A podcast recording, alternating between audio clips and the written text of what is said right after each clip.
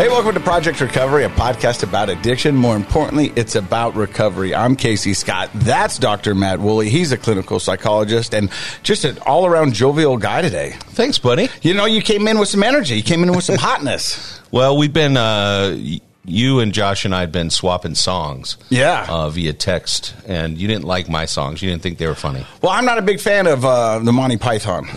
I'm just not. You guys were sending real songs. I was sending Monty Python songs. Yeah, I mean, I, I, I just, I never really got into that, the Monty Python. Well, you're not. I, I, I've been thinking about. It. You're not really silly. I don't think you're a silly. Your your kind of humor isn't silliness. It's silliness if, if, if like it's self deprecating. I don't mind doing silliness on myself. Yeah. You know what I mean? Like, so here's a fun fact. Okay? Okay. And so earlier this week, I got a call from my ex wife. Oh yeah. She goes, We got a little bit of a problem. And I go, Oof, That's never good.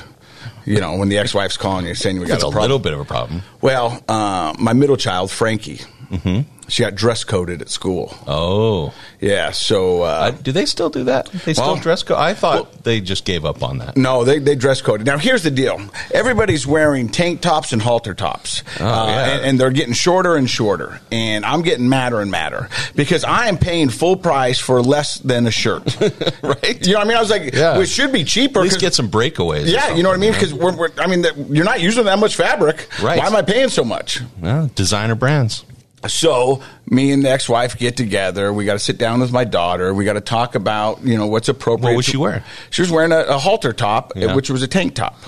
And uh, right now, mom jeans are in, so everybody's hiking the jeans all the way up, Right. And then the halter top, and that's how they're getting away with a it. Good look. It's a weird look. Don't you? Well, I, I, I, the kids these days. they love it.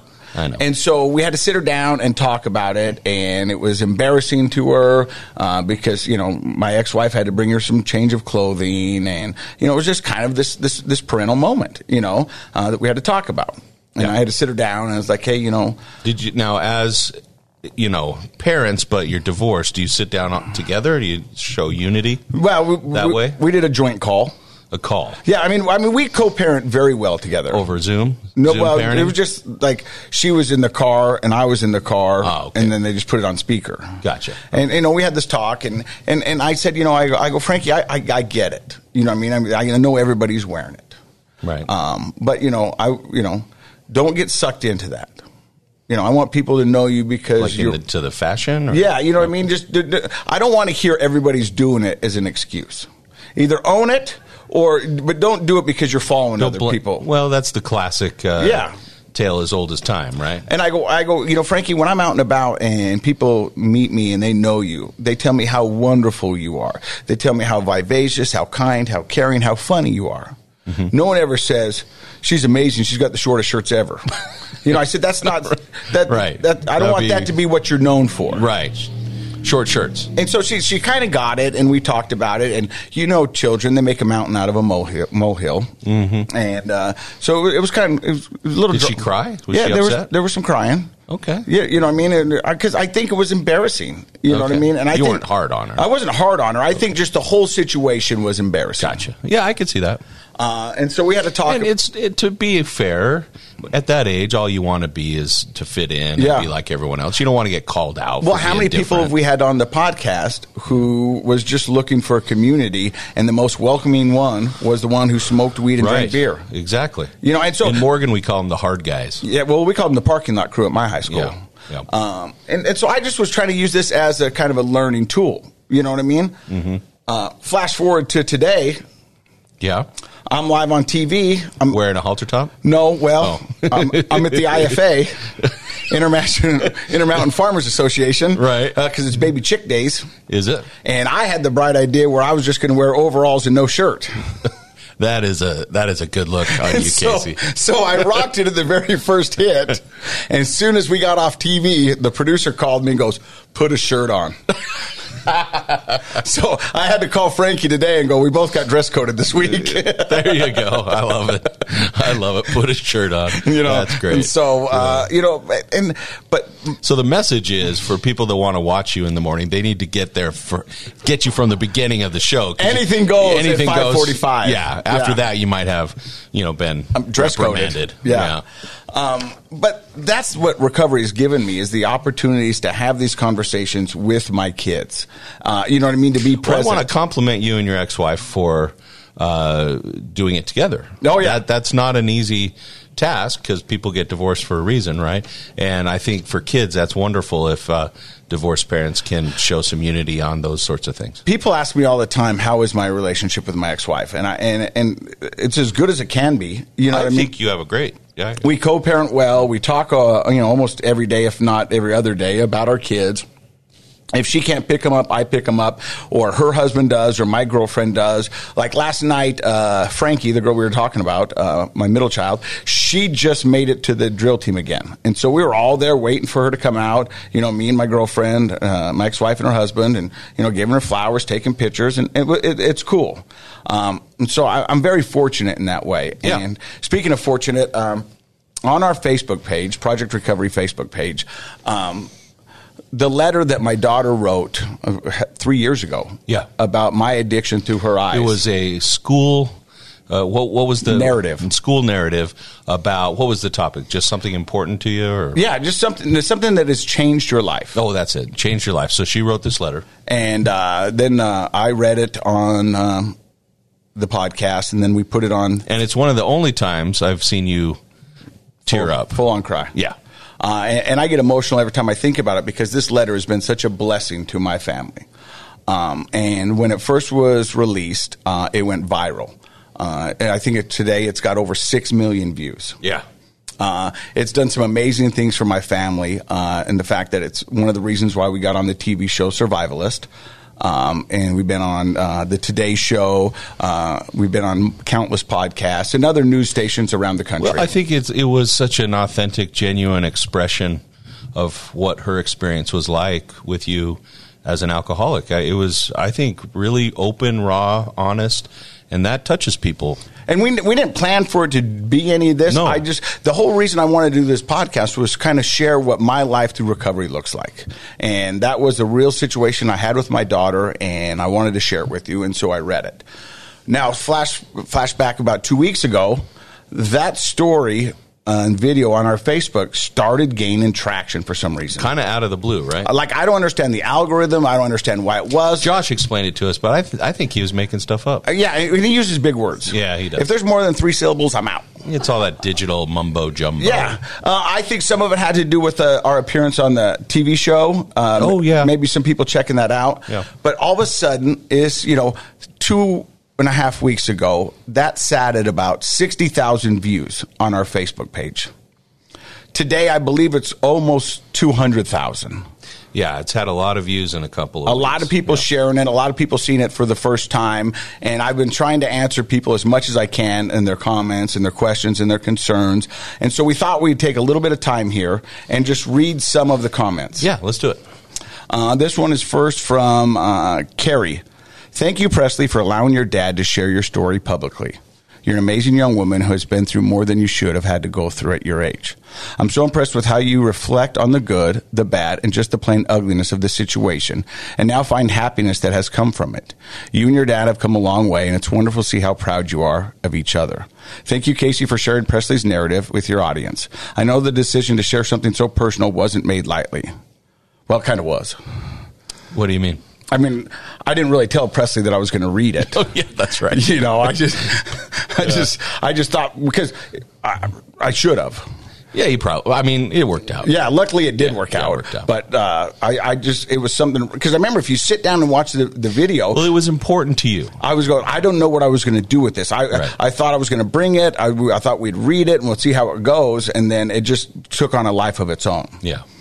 Uh, here's another one. I cried the entire letter. I was your daughter's shoes growing up, only I never got the opportunity to see my dad recover. He was later murdered in the streets of Fort Collins, Colorado. I'm so proud of you for getting help. Your daughter is a tough young lady. She is strong spirited and will be okay. What she has been through is hard, but hard times make strong people who know how to fight for themselves, life, and love. Thank you, Casey, for sharing your most vulnerable story. You're making a difference in people's lives. Wow, that's powerful. Yeah. And, and, and, and sometimes I feel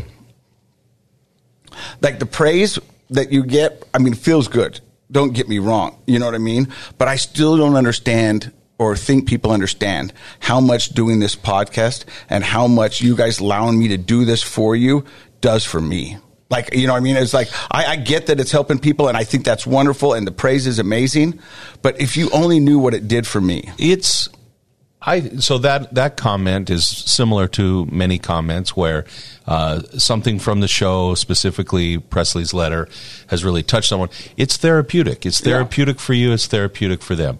Unfortunately, she wasn't able to uh, see her father recover, but through her connection now with Presley. Uh, there, there's a vicarious experience of recovery, and it's a therapeutic um, connection. And uh, in psychology, sometimes we talk about the collective unconscious, mm. that we mm. have a collection, a collective way of connecting with each other as human beings. And so, even though she and Presley will never meet, she and Presley have met, and they've shared an experience in a in a way that uh, benefits uh, everybody. The opposite of uh, addiction isn't abstinence. Nope, it's connection. Right, and that's what we're trying to do with this podcast. Now, not everybody's happy with the letter or myself. I've noticed that. You know what I mean? And, and, you can't please everybody. So before we get to this last comment, um, I mean, and, and I've got to the point in my recovery where I'm going to fight for recovery, but I'm not going to fight idiots. right. Okay. Sure. I'm. I support that. Where people come at me like, "Well, it's not a disease or whatever," and and I'm yeah. just I'm not going to argue with you in Facebook. Right. I mean, American Medical Association since 1956 has identified addiction as a disease, but we're not going to argue about it. Yeah. You know what I mean? Right? And, then, and, it's a choice, and I understand the choice. That's over I, 50 years, by the way. Yeah. And yeah. I no, I understand that. Yeah. You know what I mean? But there's a lot of science. Every once in a while, there's it's not a disease. Research. It's, it's not a disease, and I go, okay. I and then I even try to do it kindly. I go, look, I. I, I, I, appreciate. There's your, no point in arguing. Yeah, I appreciate your point of like view, right. but I'm, I'm not here to argue this. What I do want to argue is the fact that recovery is possible, and if people do right. the work and find the help, they can get better. Life in recovery is so much better, and I knew that before. But being your friend and watching you in recovery, I know it uh, on a deeper level. This guy says, "That's right. No kids or spouse needs that." Nothing anyone says can say different. Don't give him a, an out with, they learned something. He stole and wasted valuable years of their lives. No excuse. Now, the guy's got some points. And, and, and the fact. Look, That's generous, but okay. Well, well, look, yeah. I'm not looking for excuses. I'm owning my addiction and I've done some terrible things. Okay. But what I am asking is that you don't hold me to that standard for the rest of my life. Give me a chance to make amends. Give me a chance to fix what I have wronged and to be a better person. The whole point of life is growing, learning, and just keeping moving forward. If you want me to stay stuck back in that route, sorry, life sucks for you, man, because I'm not doing it. Yeah. I, and, and I messed up, and I know that. And I did some horrible things. I agree. Resistance promotes growth. We've talked about that a lot on the show and you would have never prior to having kids wanted your kids to go through that experience with you. I've said it multiple times on this podcast. I wish my kids did not have to go through what they did. However, they are going to be stronger. There you go. They're going to be better. They're going to be more empathetic. They're going to be more loving. They're going to be more understanding. And they're going to be educated in a very personal way on the harmful life that addiction brings to everybody. And so the reality is because addiction is a disease and it does affect so many millions of people that the more we talk about it and experience what it's like on both sides in recovery and after life after addiction, uh, the more that we can eliminate this disease. But, you know, some people I get it. They they want to keep other people down, and to me, that's more about them. Well, you know, it's interesting because if you go back and look at our Facebook page, Project Recovery with Casey Scott, uh, you can find this. Um, and I didn't have to attack this guy because the collective, everybody else did. Yeah, they're yeah. like, "Whoa, how's yeah. it living in that glass house, bro?" you yeah, I mean? it's like, right. and there. So it's funny. I get I get a little uh, notifications, and so lately my notifications, I'm all I need to turn them off just because my phone's going off all the time from Project Recovery. Yeah, and it's interesting that every once in a while we'll get a negative comment, and then all of a sudden a flood of Yeah. other people taking care of it for us. Like where somebody's going, hold my Coke, watch this. you know what I mean? I got him. Yeah, yeah, yeah. Hey, well, so thank you very much for your support. I guess this is what we're saying is without you guys, none of this would be possible. So thank you for being a part of our recovery family and allowing us to do this. We've got another exciting episode for you today. His name is Shane. Uh, you reached out on the Facebook page I did. and said, I- I've got a story and uh, I'd love to tell it. Yeah, it's kind of a little bit of a exposure for me. I'm not used to that, but yeah, I thought I'd give it a try. Well, you've got your lovely wife sitting next to you, and she was like, "This is so out of his comfort comfort zone." And uh, I think it's out of hers too because she asked to not be mic'd up. okay. well, we're glad you're both here, and we're going to hear your story. You're listening to Project Recovery, a KSL podcast. Welcome back to Project Recovery. I'm Casey Scott. That's Dr. Matt Woolley. Our guest today is Shane. How you doing, brother? I'm doing good. Uh, so everybody likes to know a little bit of something about the guest before we get into the story. So where does the story of Shane begin? It started in Peterson, Utah. It's where I was born and raised. Where's Um, Peterson? It's in Morgan County. Okay. Yeah. Yeah. He's been telling us off air all these crazy stories of things he did growing No, up. that was you. Oh, that was me. Yeah. Yeah, that's right. Morgan's a good place. There's a lot of fun things going on there. So, uh, only child? No, I had a. There's eight of us, four boys, four girls. I'm second to last. And uh, did you grow up in a religious household? Oh yeah, very LDS, um, very strict in that way. For those who don't listen to the podcast and know much about the LDS Church, uh, the Church of Jesus Christ of Latter Day Saints, Formerly Mormons. I guess you're not supposed to say that anymore. well, I, I think that the, the, you know everybody's rebranding. Rebranding. um, what were you taught about alcohol at a young age? Uh, that it was not acceptable. You know, had to stay away from it. Um, so the LDS Church has the word of wisdom. Uh huh. So it's no no uh, tobacco, alcohol, drugs of any kind, uh, and even coffee and tea. And so you were taught that at a young age, right, Um, how long did you listen until you tried your first beer? I was 12 when I first drank. And do you remember the circumstances surrounding why you had that beer at 12? Or was it beer? It was beer. Um, it was uh, my brother. I found his stash, so I uh, stole one from him and thought I'd give it a try. Um, I took a couple drinks, thought it went, went bad, and so So you that did what most, you- well, I'm not going to say most, but I think most kids think it tastes terrible. Yeah, they're like, wait a minute, this is what it- this is what the commercials are all about, Right. Because this is horrible, you know. And that's the thing is, people's like, oh, it's an acquired taste. okay, It you know, I mean, don't get me wrong, I acquired the taste for it. I ended up in rehab, Yeah. but you had a couple drinks and said, this is not for me. Well, it wasn't that this was not for me. I thought it, it expired or something because it shouldn't taste that bad. so, so, so that led you to go find more, or did you ask some questions? uh, no, I just through experimentation, uh, just uh, quickly, you know, grew accustomed to it and s- started drinking. That age. Was that something uh, At that o- age, so other brothers were doing in the family, things like that? oh yeah, yeah. My older brothers both drank.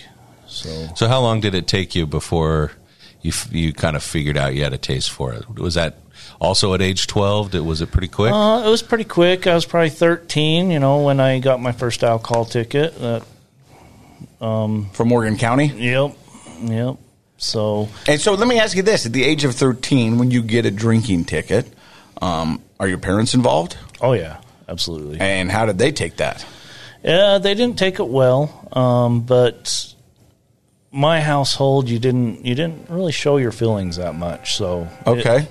it, was more important that we kept it as a family. So you, so you, uh, well, like a lot of families do it. I was going to say LDS, but I think most families try Keep to it in the family. Keep it yeah, in the family. Let's Yeah. not talk much about it. Don't advertise your dirty laundry. no. Right. And so at 13, you get a drinking ticket, and uh, what does that involve? Uh, well, I lost my license before I ever got it, and uh, fine, community service. Um, and Now, I didn't know you could lose your license Oh, yeah. before you get it. So here's the crazy thing, um, and if right now, if kids get a drinking ticket before they're 21, they can extend your license out from 16 to 18, or they can even. So yeah, there's a lot of repercussions. Even if you're not in a vehicle? Yep. Really? Yep. Oh, wow.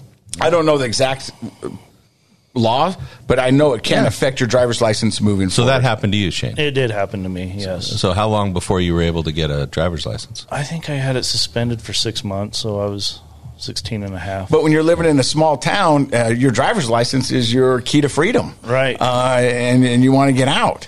yeah. So I, I- this is I'm curious because I'm f- assuming that the community service, the fine, and the pushing out your driver's license was meant to deter you from drinking again. Right. Did it? No, it didn't. Um, I kept drinking at just uh, parties. Um, that continued on until my mom got fed up with it, and she thought that she would get me away from my friends and send me to Coalville to go to school. Because it was your friends. They were Yeah, the it was reason. their you- problem. Yeah. Th- Yeah, because not my angel. Right. You know what I mean? Exactly. These guys are corrupting him. So, so geography wise, you got sent up the canyon Right. to Coalville, where of course nobody drinks up there, right? Right. I mean, I basically, I think, walked into school and asked where the stoners hung out, and they said, "Oh, they're probably smoking in the park." And I'm like, "Well, I'll be in the park." See, parking lot Insta- crew, Insta stoners. friends. What were your guys called again? Hard guys. The hard guys. Yeah. And so, but I mean, th- that's, and we talked about it in the first segment, that's, I mean, your only requirement to fit in is you got to be your willingness to do whatever substance they're doing. Yeah, and, And- just and just hang out, and not be critical. you Yeah. know? And they were like, yeah, They're come very, on in. Very inviting. yeah. But if you're a jock and you walk into a high school from opposing high school and say, hey, look, I'm here to play, you're alienated. You know yeah. what I mean? It's tough to get into with that group.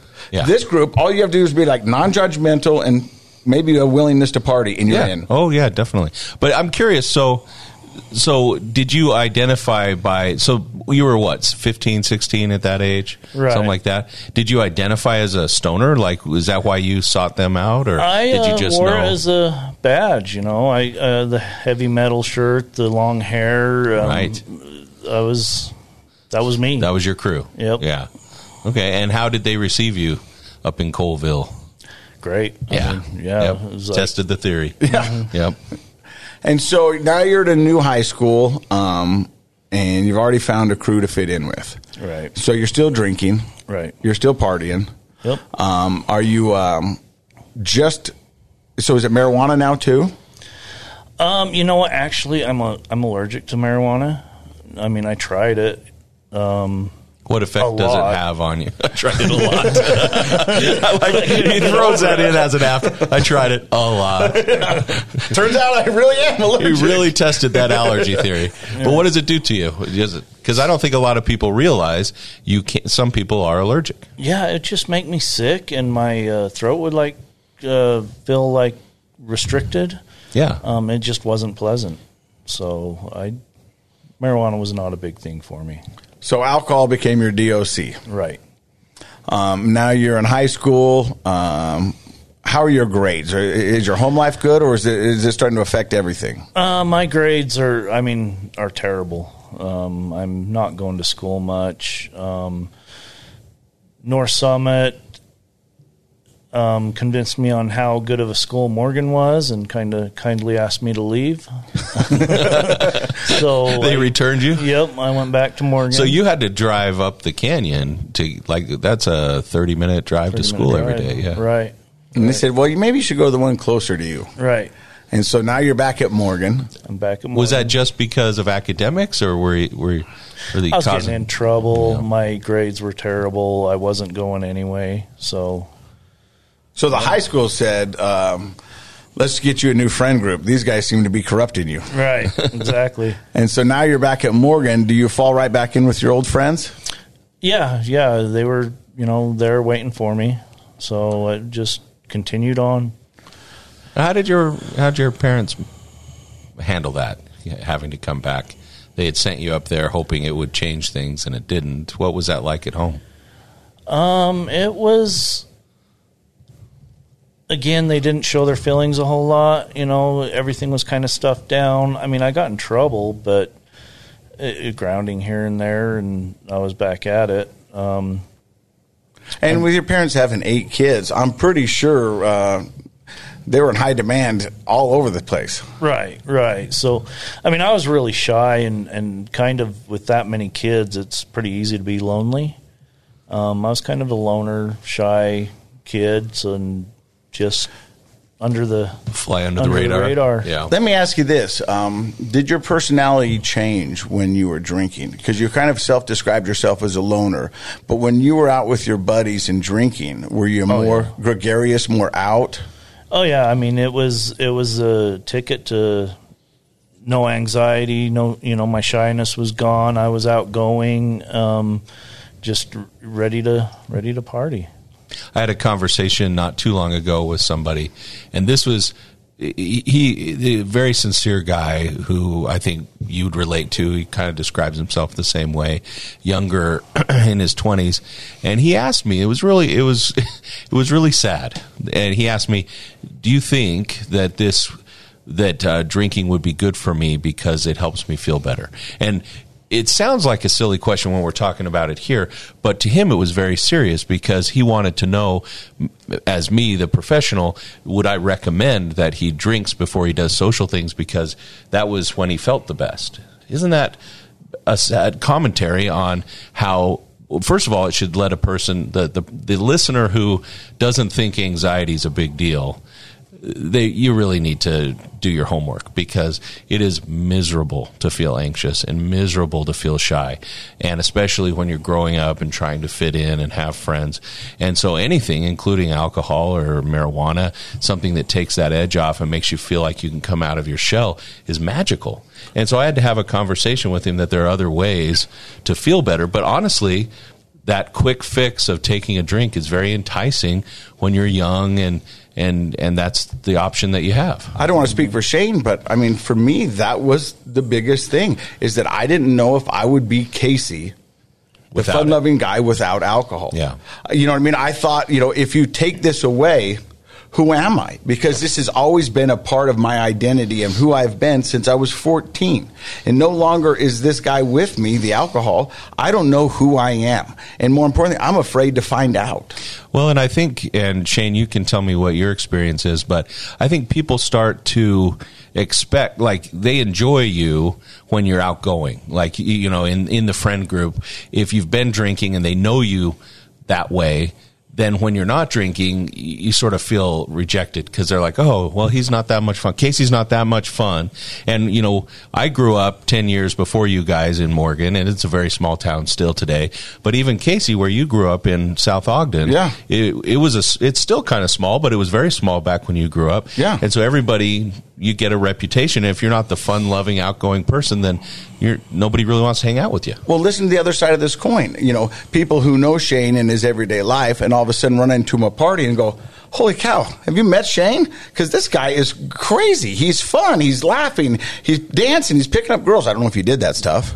Tried. The, girl, the girls picked him up. You, you, you know what I mean? But I mean, and so all of a sudden, you, people are talking about that guy, Yeah. and not. And not not the the person that you are without So alcohol. So I understand that it works until it doesn't work, and it, it, it's that's where the trap is. But that's you know, the trap. I'll go back to some of those comments on on Facebook and where people become very judgmental and blaming of others who have an addiction. That's a person who's not relating to that experience of being released. And I'm going to use the word magically from your anxiety. It Yeah. is when you're young and you want to be popular and you want to have friends and make connections, but you're too shy and you're anxious, and now all of a sudden you have a drink and boof, you feel like a different person, the person you always wanted to be. That is a that's a tough thing to turn down. Yep. So you're now back at high school. Uh, you graduate. No, I don't. I uh, my mom pulled me out of high school when I was 17, and I went to work full time. And well, how was that conversation? I mean, did she say, listen, th- everybody's just wasting their time? Right, exactly. You know, the friends, the uh, bad grades. You might as well go to work. And you said, okay. Yeah. Was Hugh Davis your principal? Yeah. he Yeah. was. He's a good guy. He, he was my he was my biology teacher, but he uh, he was kind of a tough tough guy. Did he tell you also that you should leave or Yeah, they, s- it was a consensus between the school Yeah. and my parents. But, yeah? And so now you go to work full time, Right.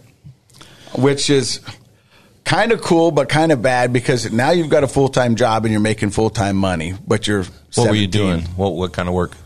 I was uh, in a sheet metal shop. Oh, Yeah. What was that like? Uh, it was it was good. You know, I, I good workout, I guess. And so uh, at this point, you're you're still drinking, I assume. yeah. Now I have money though to drink, so I can drink as much as I want. Are you still living at home? I am. When do you decide to move out? So I actually I what it was uh, when I was twenty. I moved out, um, and then got married right after. Now, your lovely. Finish high school. You say that. Did, did you end up finishing? Yeah, I went to night school and and uh, finished. Got your GED? No, I actually got my full diploma. I Awesome. went. Let me ask you this: Why? Uh, I just something I didn't finish. I, I just needed to see it through. I love it. Yeah. And so, where your lovely wife is sitting next to you, and she's going to correct you throughout this podcast to make sure you get it right. I'm sure you're. Yeah. I'm Um, Where do you meet her? High school. Yeah, we were high school sweethearts. Now, you can just nod your head yes or no. Was he known as a bad boy in high school? Yeah. kind of a bad boy in high school. And uh, you guys fell in love, Right. end up getting married at what, 20? Twenty. Yep. Uh, and um, at any point, does your wife think that your drinking is out of control, or was it at this point? Well, it was. Uh, that first year was pretty rough. Um, so what we did is after that first year, we uh, moved to Syracuse and just up and moved and didn't really uh, tell our friends where we were. Were you trying to make a break from? We just started over. The Control Alt Delete restart, Yep. yep. and that worked. Well, it, yeah, it worked pretty well because we started having kids. We have three kids. Um, I was still drinking on the weekends. I'd come up and with family and drink, but it it was not out of control. It was a weekend warrior, Right. which I think a lot of normal people do. Uh, they make the weekends are made for Michelob, and Right. you know they start drinking, and they can usually turn it off on you know Saturday night or Sunday, and uh, get back to the work week. Right. And you seem to be able to do that for how long? I did it uh, for three, four years at least, or no, more than that, six years. Well, I was I had a chance to talk to your wife before we started the podcast, and uh, when this all came down, she didn't know you had a problem. So how do we get there? When do you start drinking through the day? How do you start? So I start traveling out of town a lot for work, and uh, there's not a lot to do other than work, drink, and go home. And so I started drinking a lot, and that started bleeding into my personal life um, to where I'm now have a couple beers during the week, and it just keeps escalating. It was kind of a slow process, but um, but it we got there, you know. Well, the folks you were working with was that also part of their culture? So everybody was kind of doing the same sorts of things. Yeah, when we'd go out of town, it would Yeah. be a big, you know, all the guys would get together and almost a party every night. You'd meet at a local bar or the hotel Right. bar and have a few cocktails and see what kind of where the night goes. Right, exactly. I've known quite a few people that have either had to change their work, the way they work, or um, kind of lock themselves in their hotel rooms because that's common. I think Casey, where when you travel for work, it uh, you have a lot of downtime, a lot of hours that aren't filled with anything. And But here's the crazy drinking. thing: we've had people on this podcast where you go to these hotel rooms and they've got alcohol already stocked in there. You know what I mean? Remember, we had uh, I can't remember his name, but he's like, "I'm trying not to drink, and I'm going to these hotels, and they've got mini bars in there. Yeah, they're already And so stocked, I'd have yeah. to call and tell them, "Hey, take everything out." Take take the mini bar out. uh, yeah. But I mean, uh, talk about temptation. Yeah, and I, I think you you know you're unsupervised, you're bored, uh, you, you know you fill in your time. I could see how that would be problematic, especially if that's what everyone was doing. And you said it's a kind of a, a slow burn uh, where you know you started on the weekends and now you're going out of town and you're having a couple beers or a couple nights of drinking during the week. Right. But to end up on this podcast, it's got to get out of control. Right. So we we I mo- I'm out of town so much. She wants to be close to family, so we moved back to Morgan. Um, so we do, and it's familiar. Um, it really, really escalates, and I'm starting to hide it.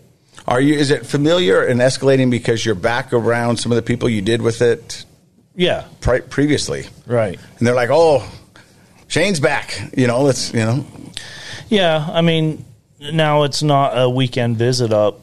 You know, it's I'm there full time, and you know, you got Thirsty Thursday, and Taco Tuesday, Right, Monotonous so- Monday. so it it's just And Morgan has a couple bars in Morgan, couple yeah, maybe, Yeah, and we have a big mountain. and a big mountain.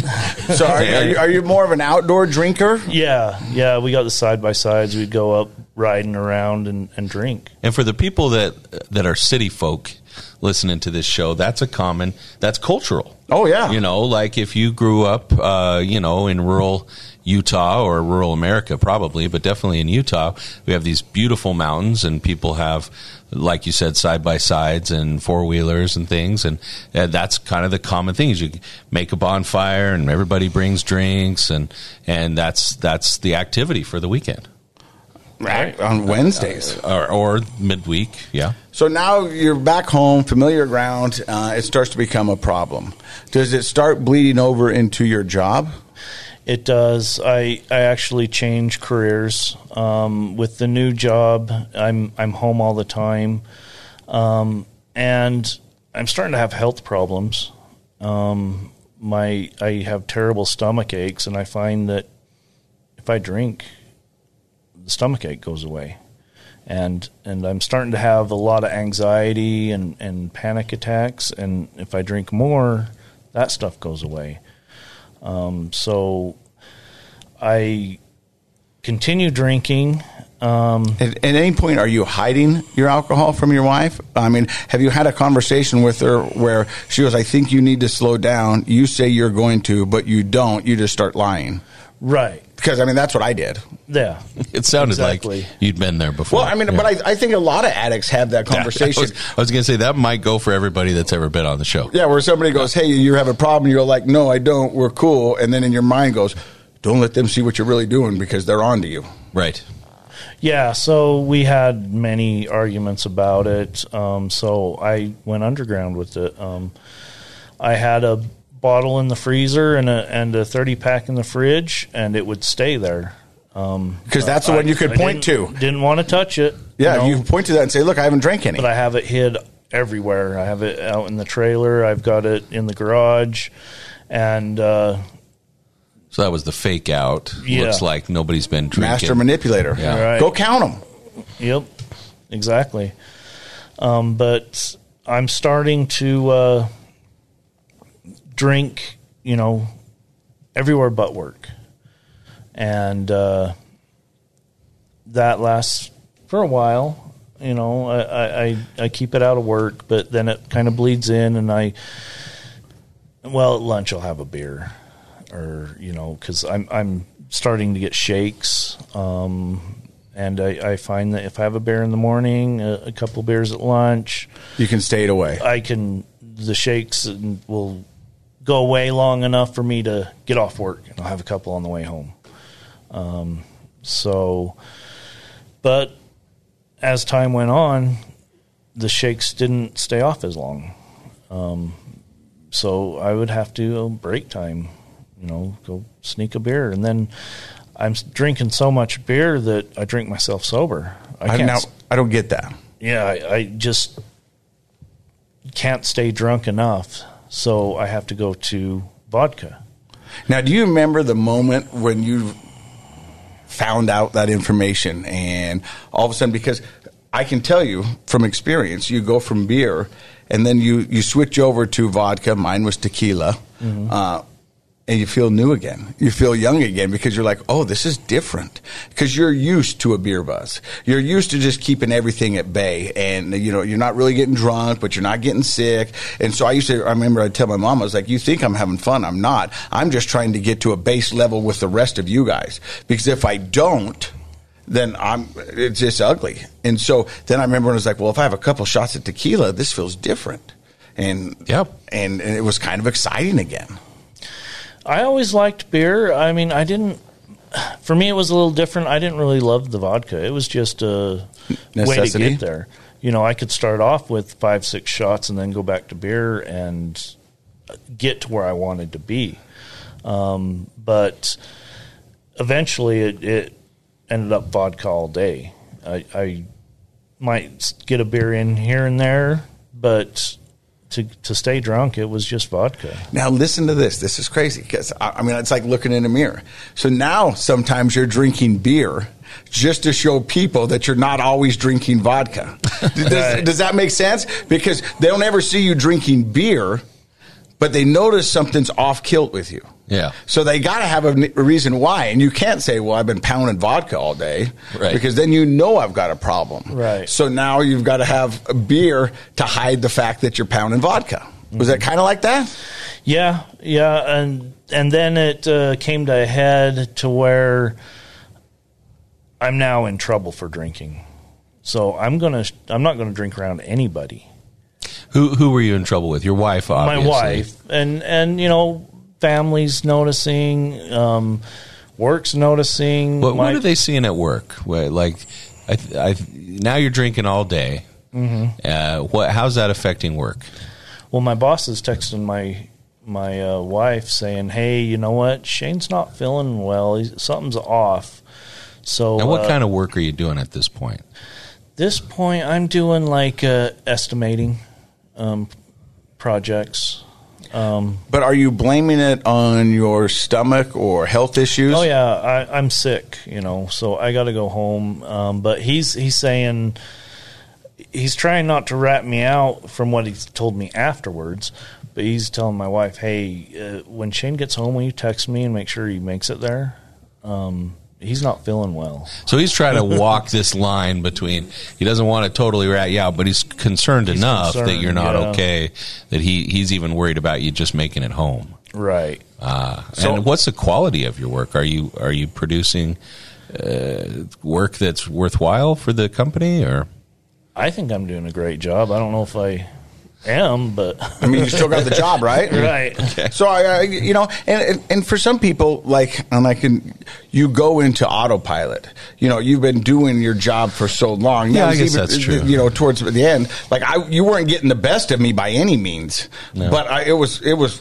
Well, I don't know how you used to show up at Hung- hungover? four thirty in the morning, five o'clock in the morning, and do the show. Still, yeah. A lot of times, and if you go back and look at some of the old videos, I was just an autopilot. Yeah. I mean, the bags underneath my eyes were huge. Uh, yeah, I wasn't quick. I was regurgitating old jokes and just, it wasn't the best. Like right now, I feel like I'm the best I've ever been and having the most fun. Yeah. So when people come on this podcast, there's usually a rock bottom. There is, um, and my health was it. Um, and I was going, I was uh, drinking vodka so much, and I wouldn't get drunk, wouldn't get drunk, and then I'd way overshoot, and I'd be blackout drunk. And so, Were you mean drunk? no, no, I, I just, I, uh, See, now that's that's what's interesting because Yeah. you're no longer the fun, gregarious person no, that you started drinking for because it allowed you to be that person you always wanted to be, and now it was anything to hide it. Crazy, right? Yeah. But anyway, I my I'm home. My wife sees that I'm home, so she comes home. This is like at two in the afternoon. Uh, I wake up and I get mad at her for uh, not getting me up for work and letting me sleep all day. Well, I'd gone up and I went to work, and I came home and passed out in bed. Um, and she says, "Well, we're going to the hospital. You know, there's something wrong with you." Uh, so we go to the hospital. I, Now, I'm gonna have you stop. Did you know? No, I didn't. He, I always thought it was his autoimmune illness that was causing all the stomach stuff, and he was having weird things. I actually was like, "Does this guy? Does he have cancer? Parkinson's?" I'm wanting him to go to all these doctors. I didn't. I thought I understood alcoholism, but I didn't understand it at all, and I didn't realize what was going on. And I think that's really typical. Um, you know, even the person who's drinking may not really understand their alcoholism, but certainly, uh, you know, spouses and friends, family, um, we're trying scratching our heads trying to figure out what's going on, uh, when in fact it is the alcohol. So you go to the doctors. right. What they say? Um, they ran all sorts of tests and everything, but then it came out that they checked my blood alcohol level and I was drunk, blackout drunk, and uh, so everything kind of came to a head. Did you have a like an epiphany or an aha? Or you were like, "Well, jig is up," or did you still try to fight it at that point? At that point, because they wanted me to go to detox, but they wouldn't take me to detox unless I admitted I had a problem, and so I did not admit it, and so they sent me home. Uh, I got home and I was given an ultimatum to either move out or go get help. And so that's when I uh, looked into treatment centers and, and went to Action Recovery. Well, that that sounds like a tough conversation.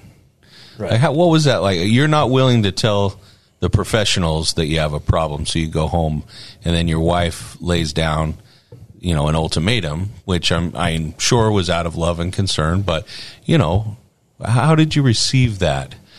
I'm sure it wasn't okay. I'll make a phone call. No, I mean that was all so blurry to me.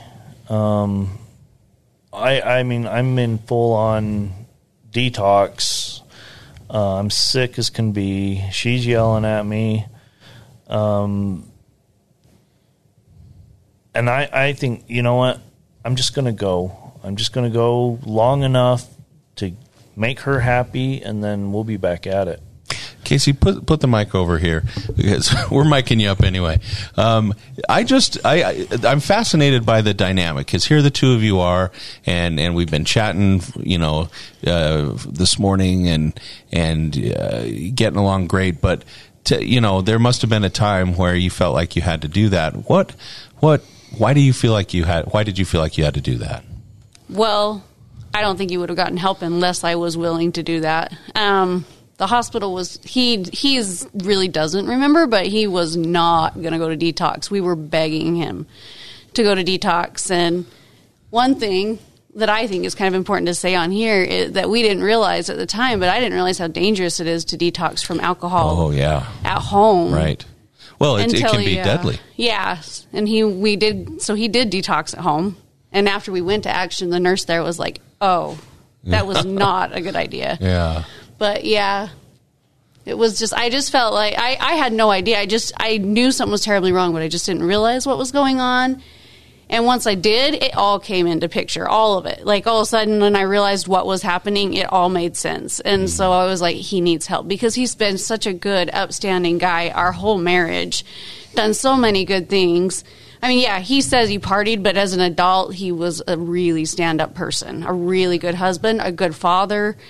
And in the last couple of years, things had just gone crazy, and it just wasn't the same guy. So, So it was out of love. yeah, for sure. Yeah. For sure. Yeah. Great.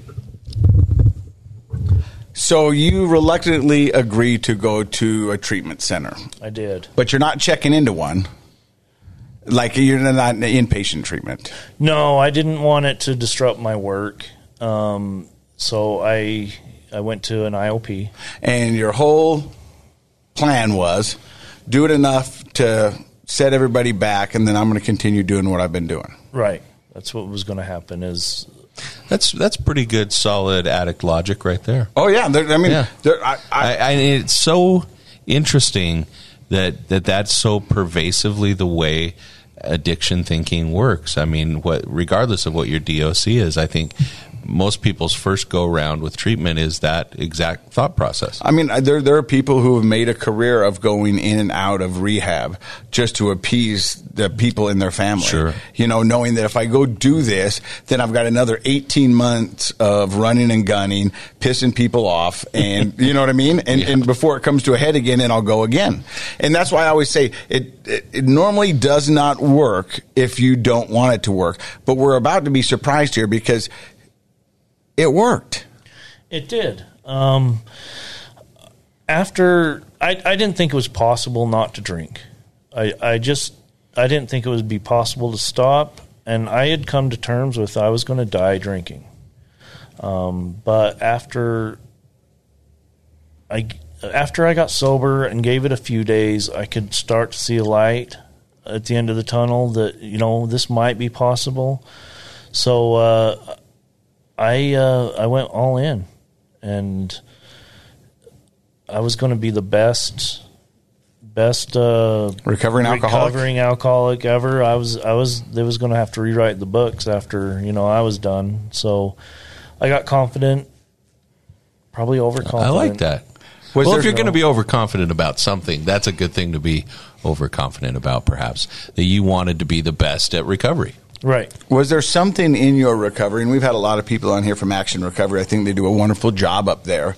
Was there something that you did or something that they did that you went, this kind of makes sense? Because, I mean, I remember I, people have heard me say this before. I remember talking to my therapist, and he goes, Drinking's not your problem. I'm like, I'm pretty sure it is. That's why I'm in rehab. He goes, No, your problems are your problems. And we got to figure those out if we're going to get you any kind of help. Drinking's become a problem now, but originally, drinking was your solution to many of your problems. Right. So, did you have to do some work and figure out why you were doing what you were doing, or No, well, we did a lot of work, but we didn't have to. It didn't take long to figure out that, you know, I I went about I pink cloud for about sixty days, and then I hit a brick wall. For those who don't know, the pink cloud is uh, what you graduate uh, a, a treatment center with.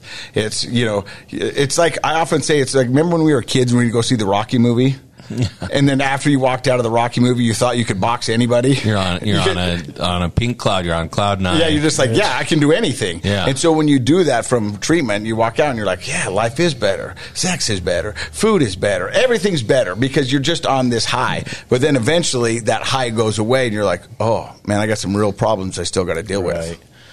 Right. So I had terrible anxiety, um, depression, and I have uh, what I know now is OCD. Um, and the clinical director there, a lady named uh, Mackenzie Rodarte, she noticed it and she told me, "Well, we ought to do some one on one and see what's going on." Um, so I started seeing her, and Therapy's pretty yeah, cool, huh? Yeah, yeah. It took a while, but you know, starting to process that. I mean, I still have really bad anxiety, um, and and the and the OCD. But you know, with therapy and, and medication, I I can live. You know, I can. Well, I work with anxiety disorders every day, and one of the things I like to tell people is that you know you're a person with anxiety or and and whatever flavor of that they have you know it could be obsessive and compulsive. It could be just general worry. Uh, it's kind of like you're tuned a little higher. You know you're just a little bit more vigilant hyper vigilant than other folks. And that can be very very miserable. However if you can work through and bring it back down a little bit and get it to a manageable place, that's sort of a sweet spot because the most productive people in the world have more anxiety than the average folks. And that anxiety can help a person be organized, committed to things, get things done, get everything done before you go to bed or before you wake up. Now, granted, there's a tipping point where it goes from helpful to, to miserable, but uh, it sounds like you've kind of through some therapy and medication helped yourself get back to managing it better. Is that right? Yeah, yeah. I'm doing Good. a lot better than I was. So, um, I, I I guess my reason for coming on here is, you know, we we got to get rid of this stigma of therapy and uh, and and medication. You know that that is useful and necessary. Because I thought I was going to quit drinking and I would just be. It was everything was going to be good, and it was a real wake up call when I had these struggles and and I had to get over this stuff before I could actually enjoy my recovery. Yeah. And I think that's so common that, uh, you know, the, like Casey was saying, that alcohol or drugs become sort of a solution to a mental health issue. And it's been going on so long for a person that they don't even realize that once that solution is gone, meaning they've gotten into recovery. They don't have their alcohol or, or their drugs every day. Now we're just left with our anxiety, and that's a whole nother ball of wax that has to be addressed. But I appreciate folks like yourself coming on the show and talking about eliminating the stigma of, of mental health disorders and treatment. Uh, I'm a psychologist, and I work in that every day but it's more powerful when a person who's experiencing it is willing to open up and talk about it. that's how we get rid of the stigma guys like me i can't get rid of the stigma i'm working in it professionally uh, but people who've actually experienced it and said, "Hey, wait a second now. You know, uh, if if I had cancer or if if I had diabetes, people would recognize those as things that need treatment, and they wouldn't, you know, judge me for it." But it's so interesting to me that that a, little kid growing up with anxiety and depression didn't do anything wrong, just inherited that predisposition. But because we can't see it, you know, because we don't put a cast on it, um, people start to judge it and think, oh, it's just in your head, or, you know, why don't you just get over it? Why don't you try harder? I don't know anybody that tries harder to make it through their day than somebody with anxiety. Uh, my favorite is, oh, you're depressed. Why don't you just be happy? Shut up. I know. you oh, you're short. Why don't you just be taller? You know, I mean, it's just the dumbest. And that's what I, I love about your story, Shane. Is honestly, is your story is probably more relatable to to majority of our audience. Absolutely. You know, and I think there's so many people that are suffering in silence who don't even know about anxiety or what's going on with them. And the fact that you said I got sober and I realized I still was stuck with the anxiety and the depression. So I went above and beyond and got therapy and we talked about that. And now I'm doing that. Now I'm looking at you, Shane, and, and, and you're kind of this, you're right, this kind of shy, reserved guy. And I can't imagine what it took for you to reach out and want to be on this podcast. But I'm so thankful you did because I think this is what the world needs to hear. So what is life like for you now? You just celebrated your two year anniversary of sobriety. I did two years now and life's great, you know. Um, I'm present um, with the kids, with with my wife. I hope. Um, Let me ask her. She, she's nodding. What's Shane like today? He's awesome. It's like having my old husband back. I, back, you know. I mean, I know he drank before, but he still was much. I mean, it's nice to have him present and here with us again, and the kids love it, and we're just we're happy. I don't know what else to say. oh, that's what we're happy. What I mean, what what more do you, do you want to hear, right? So, what are your thoughts about Shane and his story today, Doctor Matt? Uh, well, first of all, I agree with you. I appreciate that you'd come on and and uh, share your story, especially because you've been a person with anxiety and you're shy. Um, but it's a powerful story, and Casey's absolutely right. Um, we've had some. Every guest is appreciated on our show, uh, and we but we've had some guests uh, share stories about their lives that I don't even think you could make up for a movie. Just the most outlandish things. And those are interesting to hear about, but they're not as relatable as your story. There are so many people in our communities that are struggling with depression, anxiety, those sorts of things, and they are don't know where to go. They they may not feel like they can go ask for help. They might feel that they're going to be judged for it. And so it's easier to turn to something like alcohol. Uh, some of the other ones that in our community here in Utah that get a lot of uh, play are things like sugar, caffeine, opioids. Uh, opioids have been a big problem. Uh, marijuana. marijuana uh, but even everyday things that uh, how many people are on their phones all the time as a way of trying to manage their anxiety. Porn, gambling. Porn is a big one. Um, and so I appreciate that you're bringing your story out to the public to let everybody know, hey, if I can do it, you can do it. And, and I want people to do the math for a second. You started drinking when you were 12. Right. How old of a guy are you now? I am 43. 43. So for almost 30 years, you had alcohol to some degree in your life. Right. And then you overcame it. Wow. That's, that's impressive. I'm so glad you stopped by. I've got one last important question for you. When you were 17 in high school and you were rocking a heavy metal t shirt, what was the band? Uh, probably Metallica or uh, uh, ACDC. Yeah. Yeah. Classic. classics. Right. The good stuff. Yeah, ride the lightning, baby. Yeah, back in black. Thank you for stopping by and sharing your story. I don't think you realize how appreciative we are that you did that. And I think how many people you're going to help because you were willing to get out of your comfort zone and share your story. And I want to say Thank one you. more thing. I love people from Morgan. Not just because I'm from Morgan, but I love people from Morgan. Salt We've had some earth. great guests on the show from Morgan, and I appreciate you guys making the drive. Thank you. Thanks again for stopping by and listening to another episode of Project Recovery. And in case you forgot, Project Recovery is what? It's a KSL podcast. See money. Back in black. I hit the sack. no, that's terrible.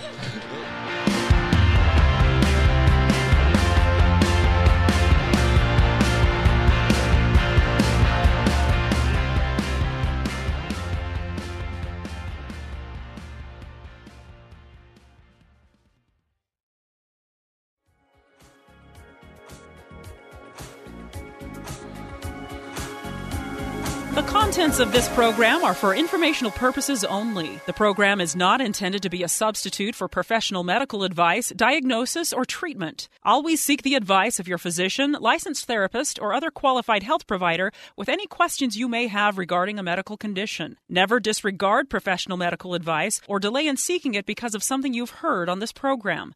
KSL does not recommend or endorse any specific tests, physicians, products, procedures, opinions, or other information that may be mentioned on the program. Reliance on any information provided on the program is solely at your own risk.